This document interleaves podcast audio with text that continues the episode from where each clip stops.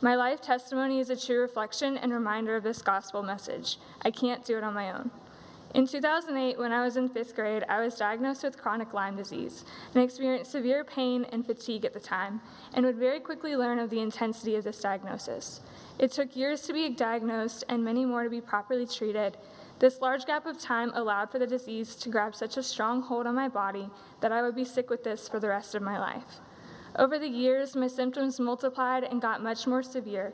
I had doctors, I was on treatments, and yet my health continued to worsen.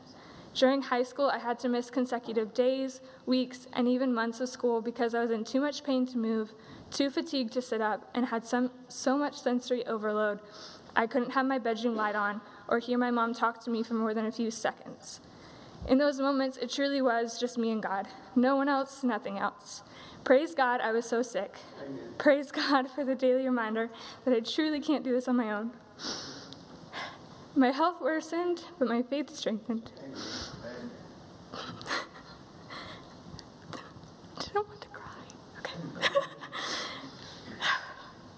At the start of my freshman year of college, still on treatment, I experienced what it felt like to be symptom free for the first time since middle school.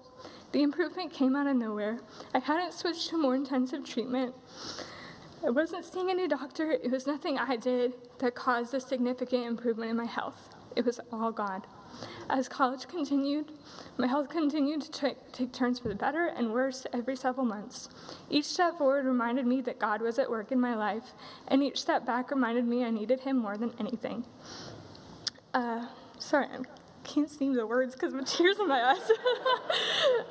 Before the la- my last semester of co- college began, I had an appointment in which my doctor told me she was concerned my health would not sustain me, as it was the worst it had been in years, and suggested I drop out. Every day that semester, I literally cried out to God, pleading that He would deliver me. It was a minute by minute strength. He was with me and gave me exactly what I needed. it was His. It was truly His strength and His strength alone that carried me through this time. My health continued to decline.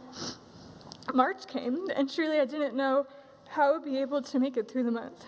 Once again, it wouldn't be on my own strength. COVID hit, and almost miraculously, everything in my life paused.